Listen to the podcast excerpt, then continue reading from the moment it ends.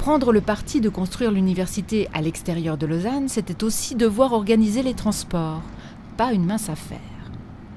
Alors ça, c'est le problème des transports. Disons, est-ce que vous, vos camarades, est-ce qu'il y a un problème de transport pour venir ici et rentrer? Ah, pour moi, c'est net, j'habite à Nyon.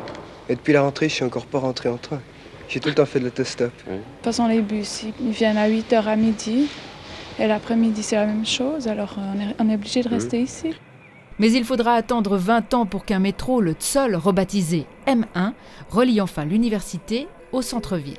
Et les jeunes gens et jeunes filles venaient en bus, en voiture. Ça marchait quand même. Mais évidemment, le TSOL est un élément extraordinaire qui a permis aussi le développement de l'EPFL. Sans TSOL, il y aurait évidemment aucun développement aussi massif de ces deux ensembles.